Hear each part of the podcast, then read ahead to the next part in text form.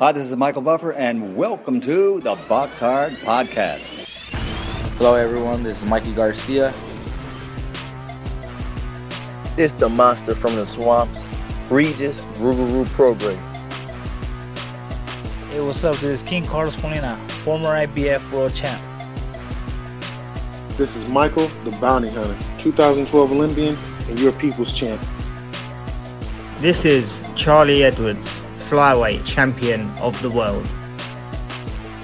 This is Fast Eddie Chambers, and you're listening to the Box Hard Podcast with my main man, Joey Coastman. Hello, everybody, and welcome to episode 295 of the Box Hard Podcast. I'm your host, Joey Coastman. I'm joined as ever by the main man, Mr. Fast Eddie Chambers. Eddie, how you doing, my man?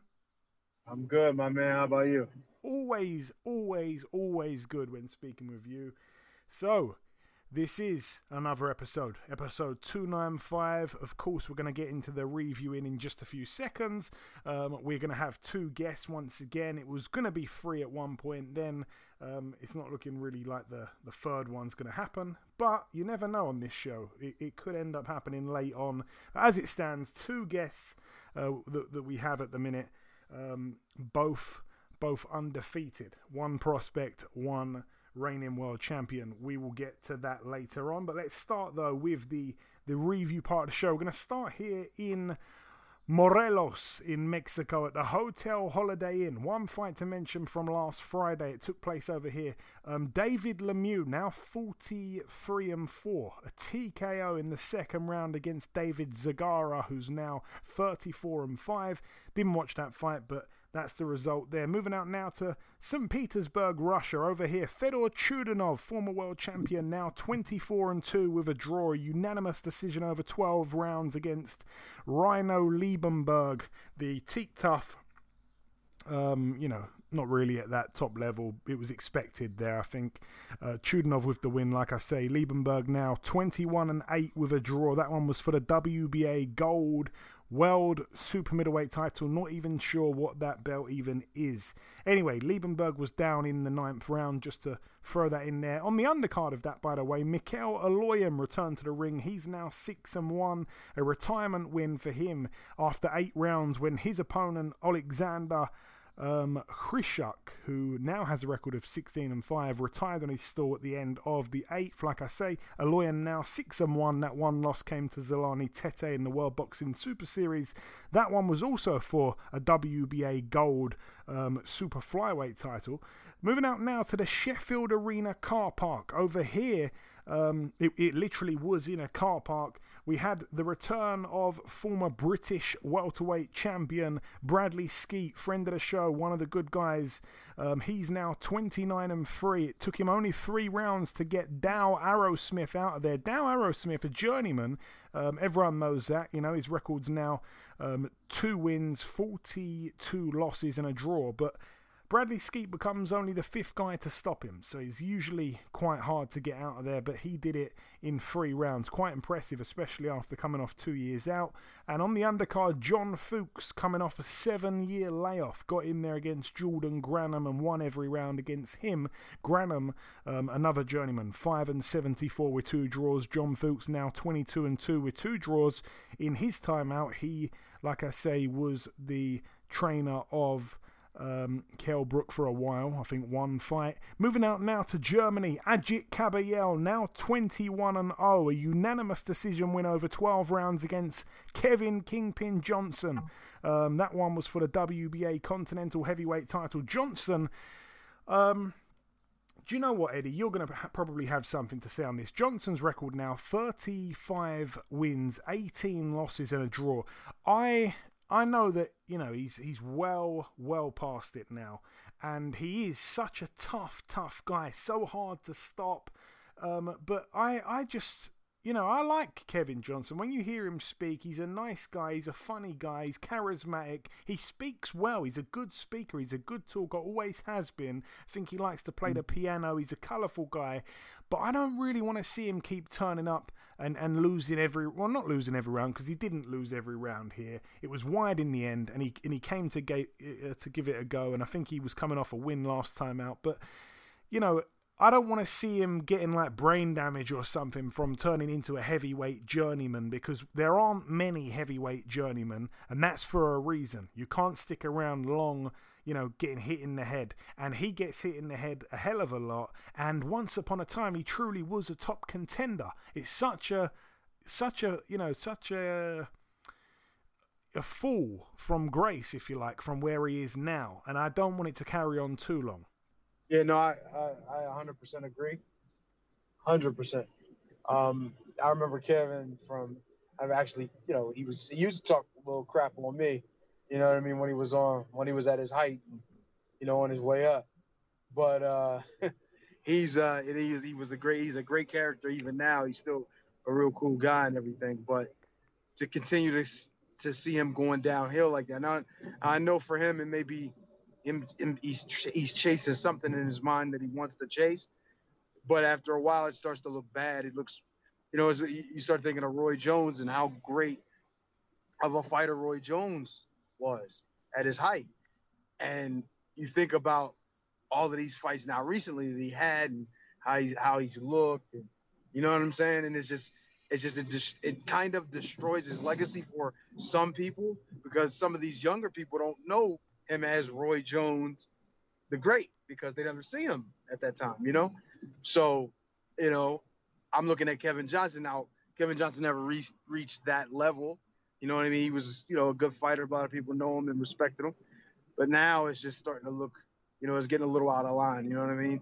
It's getting to the point where even if he does win, now if he goes and fights some cans and beats some guys and, you know, just wants to beef the record up and or maybe retire on a win, that's fine. But to keep on going and, pounding against your head, you know what I mean, with these big guys and, and, and taking chances is it's just not worth it.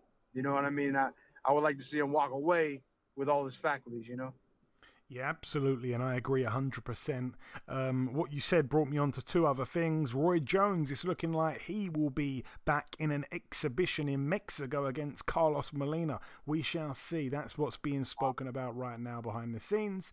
Um, and in other news, you, you, you talk about, you know, those young people that don't know how, how good Roy Jones was and these kind of fights that he had towards the end diminish his, his, his um, legacy, diminish his um, yeah, I guess legacy is the right word, really.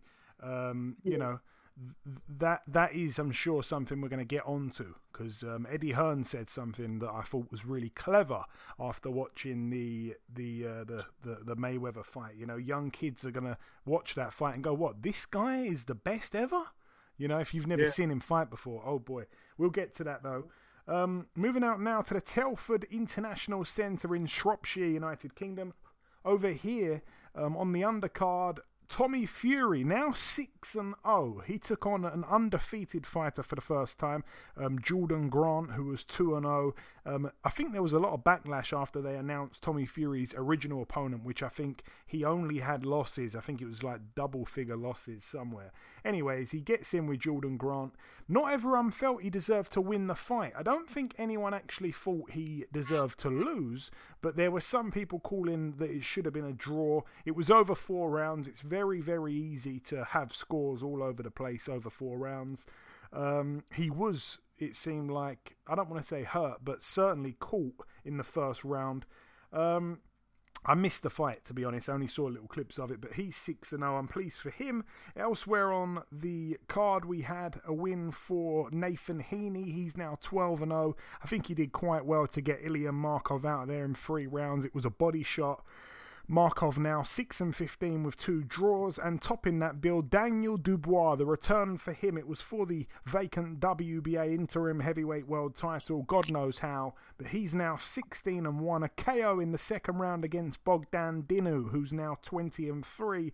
Um, Dinu was knocked out um, by a right hand early on in the second round. I think the first round he kind of came to give it a go, Dinu, and very quickly, as soon as he tasted the power in the second round, he stayed down. I think he could have got back up, but he didn't fancy it, which was really. Um, nice for me because I had a couple bets that the fight was only going to last two rounds and it, it, it was over very quickly in the second. But yeah, um, as as expected, to be honest, Bogdan Dinu, you know, it's a good comeback fight, a good confidence booster for Daniel Dubois, and he gets him out of there quicker than anyone else has. I think he was knocked out in four by Jarrell Big Big Baby Miller and knocked out in seven by Pulev. So, bit of a statement in some ways. Um, but yeah, good to see the big man back. All the best to Daniel Dubois. Moving out now, though, to the Hard Rock Stadium in Miami, Florida. Uh, this one was the, the, the Mayweather Paul um, fight. We're going to talk about the main event. I cannot believe it, but we are going to talk about the main event in a minute. But starting with the undercard, Badou Jack moved to 24 and 3 with three draws, a TKO in the fourth round against the previously undefeated Dervin Colina, who stepped in at late notice, 15 and 0. Think he was from Argentina. Down three times, he had two points deducted for fouls. The referee was straight on his case for holding. Um, yeah, Badou Jack, I didn't think he was going to get him out there within four rounds. I thought that could have even gone to, to, to points, to be honest. But Good win for him, but still not sure how good Colina was. Elsewhere on the undercard, a very underwhelming performance by Jarrett Hurd, former 154 world champion. He's now 24 and 2. A split decision loss over 10 rounds to Luis Arias, friend of the show. I was really pleased for Arias. He certainly stole the show. He's now 19 and 2 with a draw. He was down in the ninth round, Arias, as well, so he had a 10 8 round scored against him, even though it looked like it was a slip because there was a lot of water in the middle of the ring. The referee stopped it a few times for, for this random guy to come in with a towel and try and dry up the uh, the surface. Um, but bizarre performance from Hurd, and like I was saying uh, before we went on air, Eddie, I had a hundred pound bet, and all I needed to happen on this accumulator bet was that Hurd would win the fight by any method, and he was massive to, to, to, to win the fight in terms of the bookies and the numbers. You had to put twenty pounds down just to win one pound back. That's how sure they were that Hurd would win, and I think Hurd was coming off about. I think he was coming off about um, 18 months out the ring, something like that. But Arias, I think, was coming off about 23 months out the ring. So um, I think Arias was definitely coming off longer layoff, uh, a longer amount of time out the ring. I think five months more than than Hurd. But um, yeah, Arias boxed really well. Hurd was awful. His um, his his defense was was non-existent. Like it, to be honest, um, has has been for a lot of his career, but never this bad. And the you know the way he was being hurt, it seemed you know he was getting tagged way too cleanly. Uh, Luis Arias was out hustling him on the inside. He was all over Hurd at distance. Whenever Hurd had it at distance, he failed to capitalize on anything, and he just couldn't couldn't impose his size on on on Arias. And you know Arias was super tired towards the end of the fight, but he could not do anything, Hurd, and his punches were like tap, tip tap kind of shots. It was really, really frustrating um, watching the fight unfold, but like I say, really, really pleased for Luis Arias, who hasn't had a great career. I remember when he was with um, he was with Mayweather Promotions and they got rid of him without really telling him. And i think he turned up at the gym with a with a with a cell phone trying to take a video of floyd getting out of the car going into the gym. And he's saying floyd floyd why have you let me go out the contract? What's going on? And floyd's ignoring him and everyone's telling telling arias to go away. And it was really kind of you know weird the way that they they parted ways and he went about his business on his own, racked up a couple of losses, hasn't really looked like he's going to do anything at the top level, but this win by far is the best win of his career. Um, like I say, really pleased for him. He stole the show. And the main event, I cannot believe we're talking about it, but Logan Paul against against Floyd Mayweather. Um, do you know what? I had a little bit of a Twitter back and forth with friend of the show, a guy that I like, uh, Leon McKenzie, former former um, pro fighter, um, former soccer player turned pro fighter. But anyways, basically we were having this kind of back and forth because I I tweeted that Floyd, you know, some people say Floyd let McGregor have success early in an attempt to tire McGregor out and stop him late.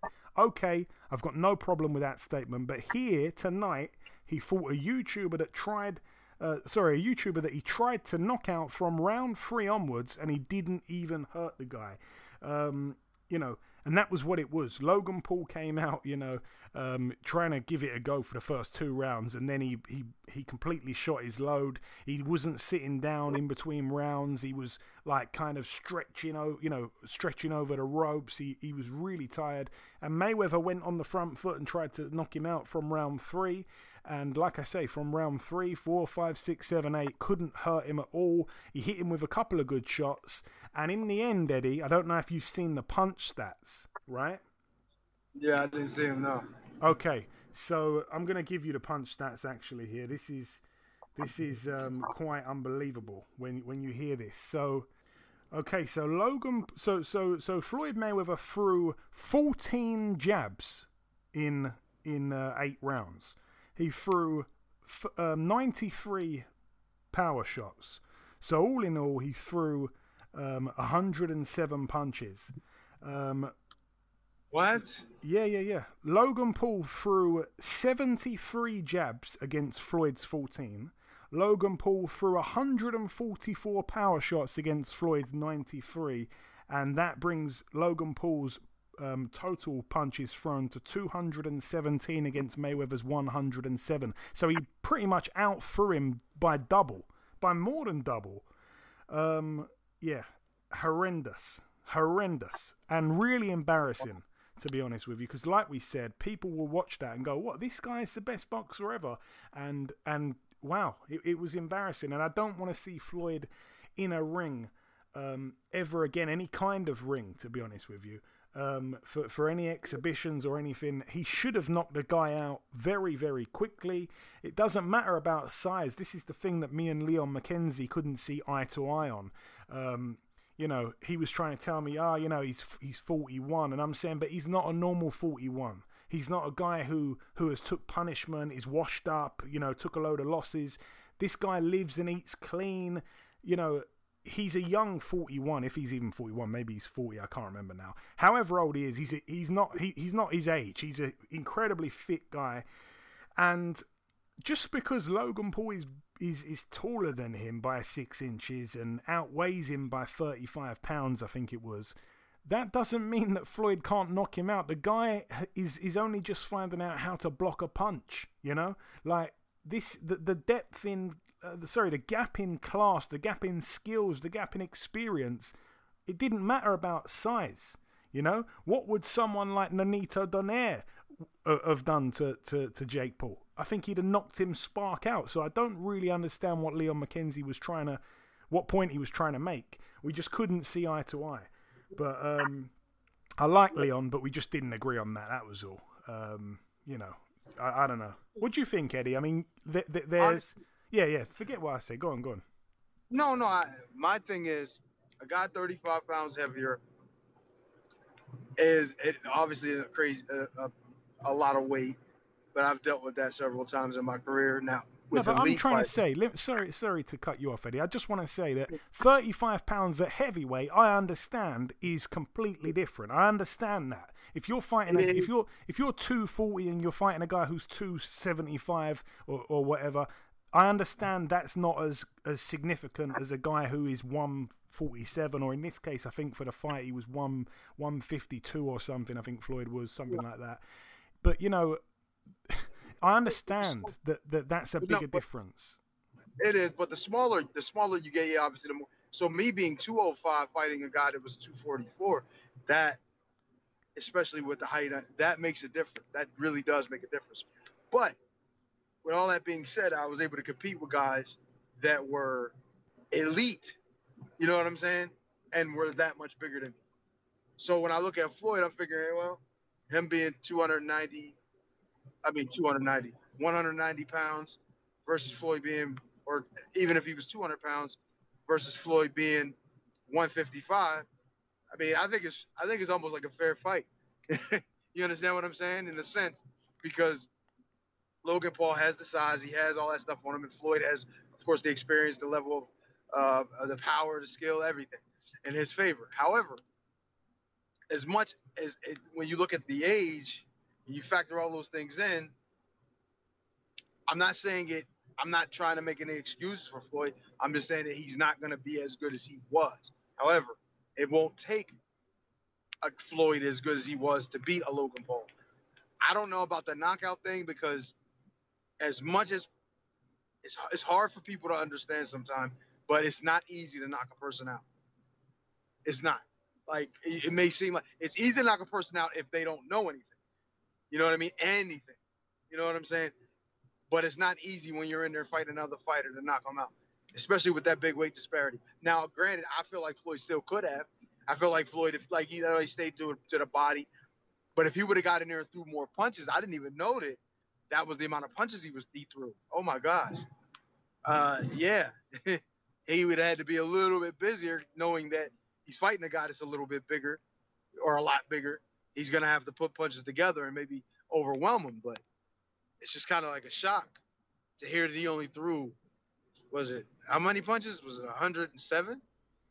Um, Wow. it was, yeah, I think it was 107. Yeah. That's unbelievable. And I feel like, but I just feel like Floyd is Floyd is supposed to be Floyd. I and I get it, it's not going to be the same. You know, at the end of the day, I don't think he trained like he would train for a real fight. You know what I mean? I think he just really didn't care much what he did. I mean, probably hit the pads a little. Probably did, you know, working out. He was saying he was working out like three times a week. You know, I can believe that. You know, because obviously with the performance and the effort put in, just wasn't, you know, it just what you expect from Floyd Mayweather fight. You know what I mean? Or Floyd- Floyd Mayweather in general. But See, see, you say this. I mean, Ishe Smith went on went on Twitter afterwards and said you could look at Floyd's body and tell he didn't train. That's what he said. However, Yeah.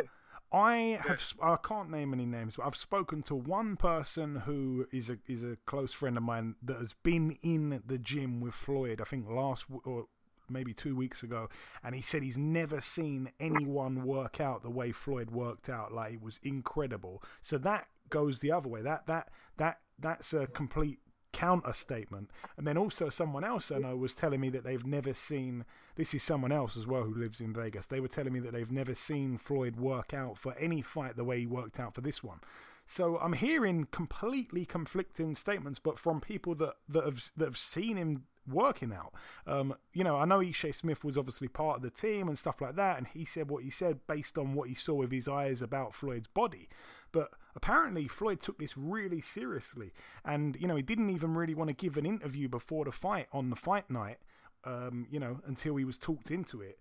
Um, he, he was taking it really seriously, and it was embarrassing because um, he he really did go for it, Eddie. I know you haven't seen the fight, but he was hitting on the break. He was he was loading up with shots like so aggressive. He was you know left hooks. He he was throwing lead left hooks. He was he was hitting him in the body with everything he had. He he was fighting a little bit dirty at times. You know, he was desperate to get him out of there. He just couldn't do it, and that's what made it so kind of embarrassing for, for, for boxing, you know? Like this guy's come in here with no boxing skills and gone the distance, gone eight rounds, and he was absolutely spent after two rounds, Eddie. And he, he managed to hang in there for another six.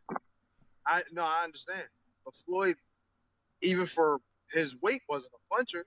So even though he's fighting a guy who's inexperienced, maybe not the best at taking shots, he's bigger. It's harder. It's not as easy to knock up. Knock up. I told you, it's not as easy as it may seem. You know what I mean? To get the guys out of there, especially one that's just trying to survive. You know what I mean? And he was trying to survive, from what I understood. I didn't really watch any of it, so I can't really, you know, say I know he was holding a lot. As far as you know, they were saying he was holding, throwing a he would throw a couple jabs and hold or something like that. But like to me, all it was it just showed how, how old Floyd is now, how much he really. Now I'm not saying he didn't train hard when he was in the gym, but that doesn't mean that he was training like he was getting ready for a serious fight. And I don't I don't know how serious he was about this if he fought the way he did. You know what I mean? Maybe he got in there and figured out that the kid wasn't was a little stronger or a little better than he thought, and then maybe then it's like, man, I'm just trying to let me just try, I'm trying to get this guy or figure out a way to get this guy there so we so I don't look too bad. He could have been trying to do it that way, and that could have been the issue. But Floyd and even Floyd at 40, and I think he's 44 now. Floyd at 39 or 40 would have. I mean, I don't even know if he. I don't. I, honestly, I really can't say because Floyd's style is not. He's he, especially these last how many years he's been fighting. He ain't been trying to get nobody out of it. You know what I'm saying? That's just it, it, you know, and then he tries to do it. It's really out of his character. You know, especially of late. I don't know. I'm not making excuses for him at all. You know, what I mean, fight is a fight is a fight. You know, what I mean, that's why it's time. That's why when you when you look like he did in this fight, from what I'm hearing from people, that means it's time to retire. you know what I'm saying? There's been, like I said, look at Roy. Look how many times he fought when he was way past it, getting knocked out by guys that couldn't carry his jock strap in the suitcase. Same I know, thing. Eddie, but they were fighters. Regardless of whether they were fighters or not, if if Roy Jones fought, like he fought, I remember he fought this guy that was like I don't know, I don't know, he won a pool or something so he could fight Roy Jones, and Roy ended up knocking him out. Yeah, they were also the same weight too. You know what I'm saying? It's, this is a different thing. I'm telling you, if you ever got in there with somebody that was a lot bigger than you, even if they're not as skilled, it's going to take twice the effort. I know for a fact. I mean, I've dealt with it. I've been in there with guys who weren't quite as good as me. You know, well, not even not quite. I'm gonna say were nowhere near as good as. But because they were, matter of fact, I got one on YouTube right now. It's funny, Joe. You you uh you brought it up one time we were talking about it. That guy doesn't really have any boxing skills, but he's about six five, about 250. I was about 6'1", 210 or something when I fought him, and he went the distance. He's actually a fighter. He actually been in the ring with a few different guys. Yeah, but But I couldn't get him out. yeah, but he's a fighter. He's been in with a few guys. This is Logan Paul who lost to a to a. YouTuber. I I I I, I yeah, I am not. there's there's no total way we can we can dress this up. It was just downright embarrassing for the It sport. was bad. It was bad. It was bad for Floyd. It was bad. It was bad in the sense that he shouldn't have. He shouldn't have done it if he was gonna be the way he was. And I also heard, That's- I also heard Eddie that like he was gonna school Logan Paul, he was gonna stop him, and he was gonna look really good, and it was gonna build for a second fight with Jake Paul, and therefore Floyd would get two paydays, the brothers would get a payday each. Could you imagine the build up for that for that fight against Jake Paul if he looked really good and knocked Logan Paul out in front of all those YouTube kids that would have been watching it, staying up late, you know? it wouldn't have happened. I don't think Logan. If he beats Logan Paul up like that, unless, I mean, I don't know. I don't know if he looked that good, beat up on Logan Paul. I don't know that Jake Paul would have wanted to take the chance. No, I don't mean, I know. don't- Jake Paul's not trying to, you know, he's not trying to. Uh, I don't think carve out a, a great boxing resume. He's here for the money, and the money for that fight would have been worth taking that that ass whooping he'd have got. Well, saying that, I'm not so sure based on what I saw from Floyd, Floyd the other night. I don't think he's. I don't think Floyd wants to do that shit. Uh, don't You know why, yo? You sit. Listen, let me tell you. You sitting on your couch. Well, I ain't saying Floyd been sitting on the couch, but you know what I mean. You've been basically just going around enjoying your life, eating, whatever, doing whatever, drinking. I'm not saying Floyd eats and drinks whatever all the time, but I know he does sometimes. He's a human being. And then all of a sudden, you got to turn. You turn off all those feelings toward fighting. You know, off. You know what I mean? They're not really. I, I'm just telling you from experience what I'm with. And all of a sudden, now somebody says, you got this guy that's challenging you, and you think you could possibly make another eight-figure payday, and uh, and then but then all those feelings you had toward boxing, you know what I mean? Like a lot of those, you know, that that that animal that comes out, you know what I'm saying? Like as a fighter, you know what I'm talking about. You would know what I'm talking about, and you know, just as an athlete in general, you once you get to a certain point, it's all about fun. It's all about relaxing, especially when you got money like Floyd, and you don't really have to have that edge. You know what I'm saying? It's, I don't think he has the edge. I don't think that's really what it is. It's like if he got in the gym seriously, maybe for six months, got a couple little easy fights under his belt, or a easy fight or something under his belt. Obviously, like this would be considered one of them. But you know what I'm saying? To to actually get back in there and compete again, then maybe he would actually get in there with somebody not necessarily an elite fighter, but somebody who's decent Nah, and actually look kind of like Floyd again. nah. But because you so. turn this shit off, huh? I don't think so. I don't think so. I'm gonna tell you. I'm gonna tell you. I'll, I'll, I can tell you. I can guarantee it to you. I would pay good money for this. I would bet anyone good money. If Floyd seriously got the thing is, he's not willing to at this point. He's done with his career. You know what I'm saying? His skills couldn't have eroded so much that a guy like Jake Paul could beat him, or even get in the ring his last. No, no, like no. I don't think Jake. Paul, I don't. I, I, I don't know. It sounds moronic. It sounds moronic to say that, but It does. but after It what I saw, oh my lord. No, but uh, hear what I'm saying. His skills couldn't have eroded that much. That's not possible. He still can do it. The problem then becomes it's the mindset. I'm telling you, boxing and most sports in general are just almost, almost it's, it's 90% mental. Skill and all of that stuff. Yeah, I mean, there's, you know, that's a part of that 10%, or let's just say 80%. You know, that rest of that 20% is skills and all that other stuff. Uh, But your mind plays a huge role. I'm telling you, as, as confident as Floyd was, and as great as a, a fighter as Floyd was, his mind, believe it or not, I don't care what no one says, was not. He wasn't able to light the fire, like that switch. I'm telling you, I know what it's like. I've been in there and I've sparred and shit after like eight months, and and I still felt something. I still had a little something. There's been times I got in there after two weeks and I just like, man, I don't really feel like, you know what I'm saying? You don't feel like doing it. You know what I mean? It's just, it's, it's sometimes it's hard. And with him, he's totally into the retirement thing. He, he doesn't feel like I don't want to get my body beat on no more. You know what I mean? He don't want to start having those things where those spells where he forgets shit. You know, now his mind is is oh my mind is going. I took too many punches, that kind of stuff. You know what I'm saying? Those thoughts are in his head. He got kids.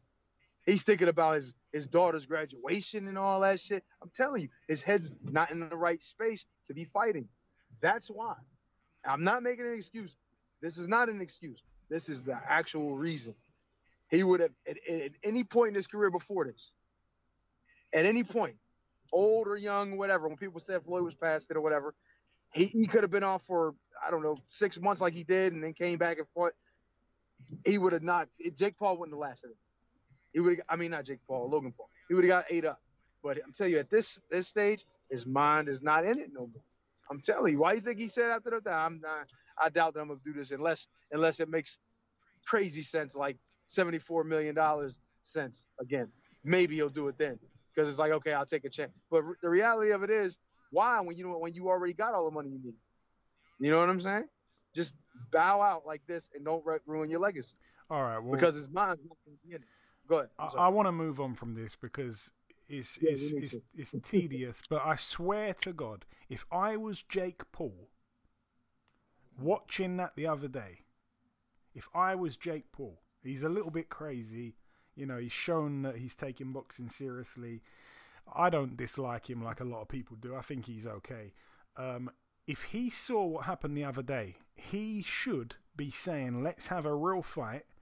on the records, no exhibition. That would make me. I'd be licking my lips if I was him. I swear. That's how bad Floyd was, and that I understand how stupid and retarded that sounds. I'm not trying to sound like an idiot, but that's how bad it was. I actually feel like I'm some kind of WWE fan, like talking fake BS. like that's how it was that bad. It was that bad. Honestly, he needs a walking stick and he needs banning from from his own gym. It was so bad. Anyways, I know. I know how it anyway. I'm just telling you from experience and from me watching people even older than Floyd fight. They look better than that just because they were in the right frame of mind. I'm telling you, he's not in that. He's not in the right frame of mind. Okay. But anyway, that's it for the review part of the show. Just before we wrap up part one, the final thing to do is to welcome our first guest on this week's podcast. Ladies and gentlemen, please welcome one of my very favourite fighters to speak to and to watch. It is, of course, the undefeated WBA Super Lightweight World Champion, Mr. Mario Barrios. Mario, welcome back on the show, my friend. How are you? I'm doing well, man. Always, always a pleasure being back on. Absolutely, always a pleasure having you on. So, Mario, first things first, we, we last caught up back in November after your win over Ryan Karl. It's been a while since then. How's things been? Oh man, things have been great. You know, been um been out here in the, in the Bay Area, uh, getting ready, you know, for the you know big fight June 26th. but uh, you know, family's good. The, the team is out here. They're they're all good. They're all they're all happy, and um, yeah, man, just you know, putting in my work every day, just doing what I have to to be prepared.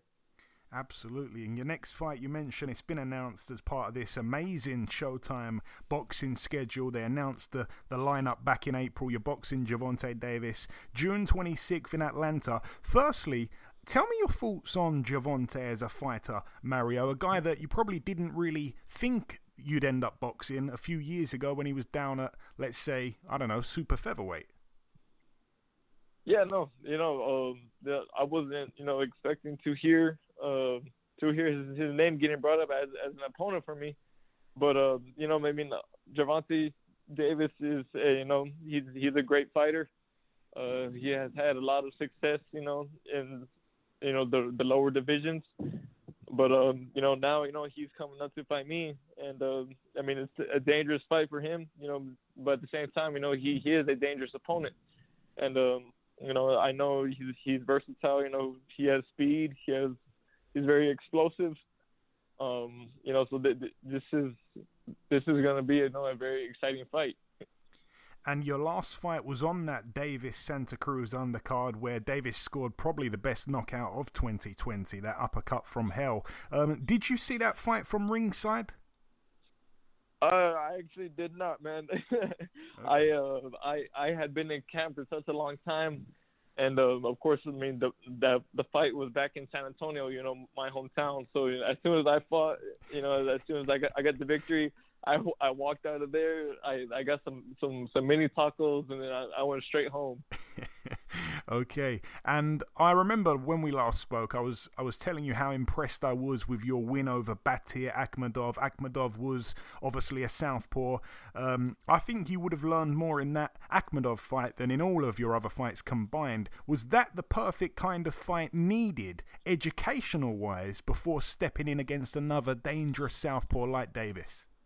Uh, you know, man, you're one of the few people that you know that that sees it that way, you know, and that's exactly how you know I've been looking at it, man. Uh, a lot of people they they've been they'll bring up the Akhmedov fight as if it was something negative, and I'm like, man, like that fight it, it happened at the perfect time, you know, and um, I I would honestly wouldn't wouldn't have it any other way.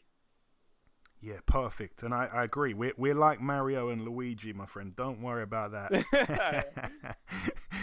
Gervonta, I believe, I think he's he's five five foot five and a half. I think they say some people, you know, they feel he's too small for lightweight, let alone super lightweight. However, I guess it can be dangerous to believe in that statement too much. Do you feel he's too small for lightweight? Do you think that punch power that he has will carry up? Um, you know, like that's uh, that's one of the the main questions. You know, I mean, you know, not only from um, a lot of boxing fans, you know, boxing media.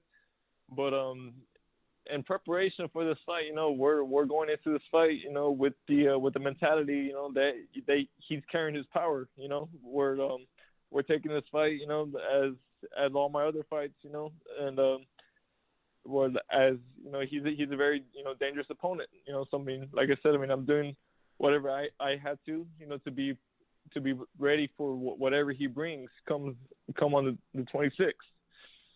And a win here would literally catapult you into another dimension in terms of worldwide recognition. They still talk about Gervonta as the heir to the Mayweather throne. If you win here, you crush those pay per view dreams. You take that O that they want him to keep until he's probably 49 and 0. Um, have you have you thought that far ahead, Mario? Uh, yeah, no, I mean, absolutely. You know, uh, that's the one of the, you know the the biggest things that um, that we we liked about this fight, man. Uh, whether I I have been saying it, you know, plenty of times, you know, whether you you like Davis or not, you know, he has one of the biggest names in the in the sport. You know, he has the type of name that even if you're not a boxing fan, you know, you you know who he is. So I mean, you're absolutely correct, man. I I believe this is the type of fight that will catapult, you know, my name, given we go go out there and handle our our, our business um, how we're planning to. Yeah, for sure. And I also want to get your reaction to a fantastic fight that took place in your division, uh, the the undisputed fight, Taylor Ramirez. Um, you know, it was a fight that we were, I think, including yourself, were all looking forward to. The fight played out, um, you know, really interestingly. It lived up to the expectation. What was your reaction to the fight? I'm sure you watched it. Yeah, yeah. No, I, I definitely watched it. We um we watched it here with my team in camp. Um, I thought you know Josh Taylor, you know, had an excellent performance. Um, you know, shout, shout out to Ramirez also, you know, who you know, always goes in there and, and gives it his all. But uh, you know, now we know there's there's a, a, unified champion in my division. So I mean, um, you know, not looking past anything. You know, uh, right now, you know, my eyes are set on Davis. But I mean, I would definitely, you know, I would love a, a crack at, at at Josh Taylor, you know, in the in the future. And just finally, Mario, if you've got any closing words, the guys that I speak to over here in the UK, a hell of a lot of them want you to win this fight. They're behind you. What's your closing message to those guys and, of course, everyone else that's supporting you in this upcoming fight? Oh man, shout out to you know to everybody out there, you know, overseas, you know, in the, whether it's the UK or like I said, just anywhere overseas, man. I appreciate the sport. You know, I've definitely I have felt a lot of a lot of the love especially man with this fight being announced and everything. And um, I mean, it's definitely appreciated. I mean, it, I mean, I mean, again, I mean, thank you, you know, for taking time out, you know, for talking to me again. Uh, it's it, it's always fun. It is always fun. It is. But listen, Mario, you, you already know, like I say, it's always a pleasure speaking with you. Thank you so much for your time and best of luck for June 26th. Appreciate you, Joey. You have a great day. Okay, now it's time for part two on this week's show. This part, of course, the news part of the show. Not too much news to mention at the moment. Uh, just, just a couple things, I guess. Just uh, one fight night uh, that's been announced for July 10th, a Frank Warren show at the Royal Albert Hall. Over here, we have Lyndon Arthur returning to the ring um, and Anthony Yarde returning to the ring. Not against each other, of course, but they're both having their first fight since the fight they had together. Um, Anthony Yarde takes on 17 and 0 undefeated with 12 KOs. Emin Atra, that's a non title fight over 10 rounds there. And Lyndon Arthur, 18 and 0, of course, takes on the undefeated 15 and 0 David Faraci, who has got 7 KOs, an Italian um, fighter there. On the undercard, we get to see Archie Sharp again, his fight against. Um, I forgot the guy's the guy's um, first name, but his surname Souza. Um, it was supposed to take place on the weekend just gone on that Dubois undercard, but Souza pulled out with coronavirus, and he's going to be back as soon as July 10th. Also on the card, the 20 and 0 undefeated friend of the show, Zach Parker, ranked number one in the middleweight uh, is it in the super middleweight rankings? I mean, uh, with the WBO, he's on that card as well. Exciting stuff there. Frank Warren card, July the 10th. If any other news develops from now to the end of the show, I will mention it on the outro. Starting now with the preview part, we're going to start here at the Sports Arena in Pico Rivera in California, USA. I don't know if you've heard about it or seen it, Eddie, but who do you think is returning to the ring after 10 years out of it? i give you a clue. A Mexican legend. 10 years? Yep. Marco Antonio Barrera? You got it. Marco yeah. Antonio Barrera, 67 and 7, comes back in a six rounder against Jesus Soto Karass, who's 29 and 13 with what? four draws. Bizarre, right? Wow, that is crazy. Bizarre. That is. That's going down. That is. That's going down in California. Moving out now to Sinaloa, Mexico, a dangerous place over there. At the Auditorio Benito Juarez, um, we have Jose Uzcategui, 30 and 4. I'm not sure if the fight's still going ahead because he was penciled in to be boxing David Benavidez, I'm sure. I'm not sure what's gone on there because I think they're supposed to be boxing in September and I've seen this fight pop up, so I'm not sure if he's having one before that or not, but it's not a good idea. Um, so yeah, I'm not sure if that's going ahead, but I'm letting people know it is listed. Moving out now to the Eagles Community Arena in Newcastle, United Kingdom. This one's going to be on Sky, one of Matchroom's last events on Sky, if not the last event on Sky. I can't think of their forthcoming um, schedule, but one of the last events. Um, let's start with the undercard. We've got Ellie Scotney 2 0 against Vanessa Caballero, who's 4 and 9 with three draws. You've got the return of Joe Laws, he's 9 and 1. He takes on Nesta Maradiaga, who's 9 and 10 with two draws. Actually, I think he's had a no, I thought he had an opponent change, maybe not. Elsewhere on the card, Solomon Dacres 1 0 in a six rounder against Alvaro Torero, who's 5 and 11 with two draws. Um, Alan Babbage gets gets in against Damian Chambers. No relation to Eddie. This man here, 11 and 1, the heavyweight from um, from Preston, not far from Manchester, actually. Eddie. Uh, you didn't. Oh, wow. Didn't have any. You didn't have any uh, kids when you was over there. I don't think. no, I'm joking. He, no, no, he's no, he's thirty. He's thirty-two, so I don't think the math works out there. But anyways, um, also on the card, Thomas Patrick Ward, twenty-nine and zero with a draw in a ten-rounder against Edie Valencia Mercado, who's seventeen and five with six draws. This honestly is one of the worst cards I've seen all year. By the way. Um, the only good thing about this this Ed Mercado is he's got five losses, never been stopped. But then again, Thomas Patrick Ward only four knockouts in 29 wins anyway. So that one, if there's a price on points, that is free money there. Um, and the main event. Lewis Ritson, 21 and 1, steps in against Jeremias Nicholas Ponce, who's 27 and 0 with 17 KOs. The Argentinian the, the, the, the highest rated Argentinian uh, fighter at 140. It's for the, uh, well, it's, it's an IBF super lightweight world title final eliminator. The winner of that fight there goes on to box. Well, certainly gets in line, gets gets in that, that long line of mandatories for Josh Taylor. Should he remain champion with all those belts, or will he drop one, or will he drop them all? We shall see. But yeah, Lewis Ritson 21 and 1. All the best to him. It's over 12 rounds there. Not sure how good Ponce is. Like I say, 27 and 0 looks great, but you look down the record, no real noticeable names that jump out to me straight away. I'm going to do a little bit of homework on that. Could be an upset. We shall see. And moving out now to the final card uh, to mention. It takes place at the Virgin Hotels Las Vegas in Nevada, USA. Over here, and some people don't know this, if you're listening in the UK, Sky have now done a deal with Top Rank. So this fight will be live on Sky. Amazing for UK boxing fans that love the US cards. We're going to get all of Top Rank's content um, in, in the subscription, of course. Um, so on this card, we're going to start with the undercard. A really good fight, actually between Jose Pedraza, who's one of my favourite fighters at 140, if he's still at that weight now. Um, he takes on Julian Rodriguez, who's undefeated 21 and 0. Now, the thing about Pedraza is I've noticed he's an underdog for this fight, which is quite surprising to me. Um, you know, he's still a good fighter, you know, really good fighter.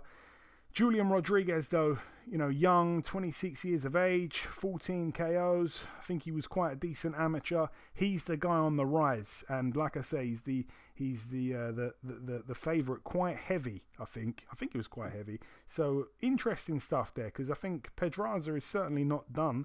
Only got the three losses: Zepeda, Lomachenko. Uh, both of those on points as well, and then the other lost to Gervonta Davis. You know when he became champion that night there. So yeah, really good fight. And the main event, of course, a really, really interesting one. I'm really looking forward to this one. We've got Shakur Stevenson, one of the most charismatic fighters in the sport. 15 and 0. It's for the WBO Interim World Super Featherweight title. Friend of the show, uh, Shakur Stevenson. He takes on the other friend of the show, the guy that was on a couple weeks ago, the Namibian policeman and pub owner. Um, his record 21 and 1, Jeremiah Nakathila. Now, um, what I like about this is when I spoke to Nakathila, he he made it clear that he's very, very confident. He expects to knock Shakur Stevenson out. He tells me it won't go the distance. Shakur won't hear the 12th round, he tells me. Um, big guy for the weight, 17 KOs in his 21 wins. His one loss came on the road in Russia, a majority decision to a Russian in Russia. You know what that means. So he still thinks he's undefeated. Um, could be really good, could be really interesting because it's hard to get clips of Jeremiah Nakathila. Um, he doesn't post much on social media. His nickname is Low Key. He says that he likes to keep things really secretive. He didn't even want to tell me the guys he sparred in the past. It's a big, big secret. So he is quite an unknown quantity, even to people that try to, to get to know him. He's very secretive. Um, like I say, massive for the weight. Um, really big for the weight. And you've got Shakur Stevenson, who seems to be running around lately. Um, trying to do a Shannon Briggs to Jamel Herring. I think he turned up in the restaurant and tried to shout at him and stuff like that uh, when Jamel was mm. eating his food. And his mind seems like it's in a different place. He wants the Herring fight. He cannot afford to overlook this guy here, even though he's a huge favourite, an absolute huge favourite we shall see, though. Really looking forward to that one. It's basically two undefeated fighters fighting each other there. Um, one full of talent, the other huge unknown quantity, and he's hungry. He's from Namibia. It's um, it's it's a place that doesn't have much boxing success. He wants to do it um, and celebrate in his pub afterwards. I'm sure with his new belt. Let's see. Again, that's going to be shown live on Sky Sports Saturday night slash Sunday morning. So definitely set it up to tape, set it up to record if you're not going to stay up. If you're not a hardcore, I'll certainly be staying up. Um, but anyway, that's it for the preview part of the show. Like I say, in part one, we had the review part of the show. We had our first guest. In part two, we've just done the news part and the preview part. The final thing for me to do is to welcome our second and final guest. Ladies and gentlemen, please welcome the undefeated lightweight prospect. It is, of course, Mr. Tyler Tomlin. Tyler, welcome to the show, my friend. Hey, thank you so much for having me. Hey, it's absolutely my pleasure. It really is. From London to Tennessee. So, Tyler, first off, um, tell me, myself, and uh, you know the listeners a little bit about yourself, just for those that may not know. Yeah, of course. Um, I've grown up in Cheatham County, Tennessee, right outside of Nashville, Tennessee. I'm 21 years old. I'm signed to Lou DiBella and DiBella Entertainment. I'm 11 and 0 right now with seven knockouts, and look to keep on climbing here shortly. And I want to ask you this as well. Obviously, you've got the nickname Short Fuse. Do you have a particularly short fuse? definitely do have a short fuse. I'm not sure if you've ever seen me fight, but uh, it definitely comes into play. Sometimes not for the better. But that's something that actually came around when I was an amateur okay. fighting in some amateur tournaments and everything else. Anytime I get hit with a really good punch, you'd always get the same reaction, and that short fuse would come out. And uh, I'd say it's happened in my pro career as well. I've had a couple dirty fighters that kind of set off the short fuse, but slowly but surely, I'm trying to lengthen the fuse a little bit, sit back, sit back, and use some of my boxing skills, and then when the time comes, let that fuse get lit. Hey, I love that. That's a that's an excellent way to to, to, to answer the question. Um, I want to ask you this as well. Obviously, in the amateurs, I know you've been in there with the likes of you know some brilliant prospects like Lorenzo Simpson. I know yes, you've been sir. in with him. What are the other names that you boxed in the amateurs that we may have heard of? The bigger names. Oh man, I fought uh, Omar Juarez, Lorenzo Simpson, like you had mentioned, uh, Kashad Elliott there there's just a number of guys that uh, Leon Lawson was one of them, uh, another PBC guy. But uh, fighting those guys in the amateurs, you get all that experience. We're all top level guys, and uh, we might not get to fight each other while you know into our careers when we're pros. So uh, it's just great to get that experience when you're an amateur. And not only that, but I'm sure since turning pro, you must have um, shared some rounds again with some bigger name guys. Is there any names that you've sparred with the bigger the bigger names? Oh yeah, definitely. Uh, we're looking to do a lot more of that here soon too. I know we have a trip to Vegas planned to go with some top guys out there. But I flew out to Houston with uh, Bobby Benton's gym, sparring guys like Austin Trout and O'Shaquie Foster guys like that. And uh, a guy in my hometown named Austin Dulay, he's about to have a big fight coming up. I know he's in Atlanta right now and a training camp down there. But we get some good rounds in. And uh, like I said, in July we'll have some great sparring coming up. I'm really excited for that. Fantastic to hear. Brilliant. Um, yeah, I remember Austin Trout. I think he was the first world champion I ever interviewed back in, oh gosh, mm. Long time ago now. Anyway, yeah, we got some great rounds in. I think we yeah. went eight rounds down in Houston, so that was great. Excellent, man. But back onto yourself. You've, like you say, you've got to 11 and 0, seven KOs. You've recently signed with with Lou DiBella. I know you fought on his show last time out. I'm guessing you believe he's the right man to take your career to that next level, Tyler. Yeah, I do. Uh, we had some great conversations beforehand, and that's what eventually led to us signing with him. Of course, uh, he wants to move me at the right speed, which I think is an important thing. Some young fighters just want it all right now, but being a prospect, I know I've got a lot of things to work on. I'm in the gym every day working on those. I've got everything it takes to be a world champion, but I just need to continue to sharpen my skills, and Lou knows that. So we're going to move at the right speed and eventually get to that title shot. No, I quite like the partnership because, like I say, I'm I'm a fan of Lou DiBella. I think some people, obviously, mm-hmm. some people does you know they don't like him. He's he's a straight shooter though. He tells it how it is. Yeah, um, I like that about him. You've got to like an honest man. Um, you've you've got to be probably one of the most active fighters in 2021. You've already had three fights this year, Tyler. I'm guessing you like that that activity. Oh my gosh, yes, we've been extremely active since we first started. 11 fights in just over two years. Uh, I, with that's with COVID, so we had about a six month layoff there, and then the next six months after that. I think I fought five times in that six or seven month period, which uh, with COVID, we just took every opportunity we could after that to fight. And a lot of fighters can't say the same. You know, they have six months to a year layoffs, haven't had a single fight, and here I am fighting five times in that period. So being active is definitely something that we've been on top of. Yeah, five fights in 2020 and three already in 2021. Um, any idea on when your next fight will be just yet, Tyler? Well, we're still trying to figure that out with Lou. Uh, there have been a couple of dates bounced around, a couple of different locations, but most of the dates have been in August.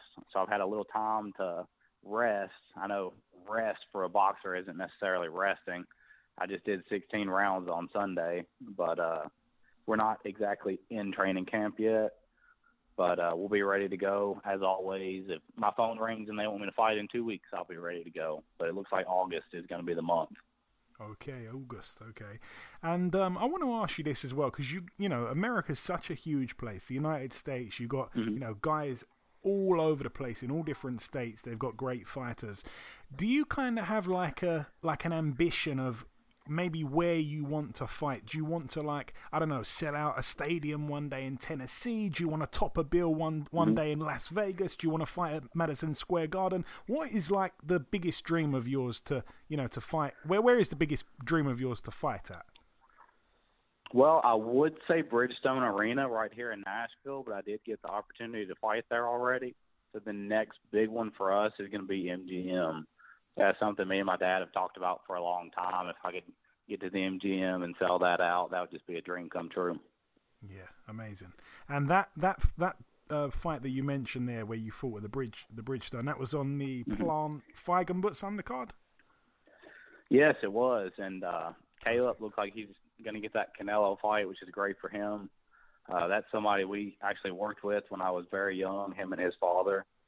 So that was great to fight on such a stage together. Yeah, yeah, absolutely. Uh, Caleb been on the show a couple of times. Real, real, real cool guy. Um, I want to ask you this as well: Is there anyone that you look up to? Sometimes fighters like to say, "No, I don't look up to anyone." You know, I'm my own man. But is there anyone that you feel you look up to? Oh my goodness, there's just so many guys right now that are to have such high level boxing. Obviously, Caleb being one of them uh, having that relation. Then maybe like a Tyson Fury, guy, just guys that are such amazing people at the same time. Uh, Terrence Crawford, Manny Pacquiao, he's been doing it forever. And the fight he's got coming up with Errol Spence. Just any of the top level boxers right now, I watch everything they do because I'm I have no ego about it. You know, I'm always trying to pick up new things. Me and my father both, so we watch everybody, look up to everybody and it helps us improve our game by doing that. Yeah, and it's it's a way to stay grounded. It's a way to remain uh, you know, humble, not get ahead of yourself, which is obviously very important Mm-hmm. at this stage. Um, I want to put you on the spot a little bit now for this next question. It's a question that we like to Uh-oh. ask. we like to ask everyone from overseas, Tyler. Um, you let it slip there that you like Tyson Fury, so this might be an easy question for you, but who is Yeah. Your favorite UK fighter of all time? it can Oh, be a guy that retired a hundred years ago. You make the rules. Who who who springs to mind? Oh, definitely Tyson Fury being one of the most recent ones. Uh, isn't Josh Taylor from over there? Yes, He's a guy in Yes, sir. my weight class. Josh Taylor is a guy that looked great in his last fight. Really look up to him. Uh, then and Hatton, Hatton's from over there. I know his son is climbing the ranks right now, which is cool to watch. Yeah. Okay, yeah. Real popular answers. Obviously, a lot of people say, um, you know, the likes of Hatton and, you know, Tyson Fury. Yeah. A lot of people, he's like Marmite. People love him, people hate him. And, um, and yeah, Josh Taylor, another, yeah, probably one of our best fighters right now from, from the UK. Oh yeah, pound for pound guy in my opinion. Yeah, yeah, I think he's definitely uh, is, you can throw his his, uh, his name in that hat now with that with that most recent win. Mhm. And just finally, Tyler, before we wrap it up, if you've got any closing words, you know, in particular to the UK people that will be listening to this, if you've got any closing words, and also do not forget to give out your social media handles. Where can people follow you? Yeah, you can follow me on Facebook, of course, at my athlete page, Tyler Shortfuse Tomlin. My Instagram and my Twitter both are underscore Ty Tomlin. And just a huge shout out to all the UK fans and, of course, you for having me on. It's a pleasure to talk to you and continue to uh, maybe build that fan base in the UK. Hopefully, one day I'll get to fight over there. I'd love to actually go there in person and see some of y'all. Absolutely. We'd love to see you uh, fight over here, I'm sure. And it's great to make the connection with you for sure. But listen, Tyler, it's been a real pleasure speaking with you. I truly mean that. Thank you for your time, and I'm sure we'll speak again soon. Absolutely. Let's do it again soon. Thank you so much, Joey. Okay, and this wraps up episode 295 of the Box Hard podcast. I've been your host, Joey Coastman. Eddie Chambers has been with me for the duration of the show. A massive thank you to our two guests on this week's podcast the reigning and undefeated WBA Super Lightweight World Champion Mario Barrios and the undefeated lightweight prospect Mr. Tyler Tomlin. The biggest thanks of all, though, goes out to you, the listeners. There has been one or two pieces of news break whilst we've been recording the show. MTK Global have announced a card that they're putting together for June 25th in Bolton. That card, by the way, will feature um, some great fights. I really like what they're doing here. The first fight I'm going to talk about is Jay Harris against his opponent. Ricardo Sandoval, who's 18 and 1. That's an IBF flyweight title eliminator. Obviously, the winner will be in line to take on the champion, Sunny Edwards. Elsewhere on the card, we get to see Hosea Burton against Liam Conroy. We get to see Paul Butler against Joseph Agbeko. And also on the card, a few other names Jordan Reynolds, Gary Cully, uh, Tyrone McCullagh, um, Inder Bassi, which I believe is the Muslim fighter trained under Amir Khan or somewhat mentored by Amir Khan. That's it for that one. And the other piece of news that I have is that Eddie Hearn has announced that he'll be partnering up with Canelo and Canelo's trainer Eddie Reynoso to promote fights in Mexico. The first of four events that they'll be putting on will be Julio Cesar Martinez defending his WBC flyweight crown against Joel Cordova. That's going to be on June 26th. The other events will be announced in due time. But that's about everything from myself. Enjoy your weekends, people. Stay safe, and we shall see you all again next week.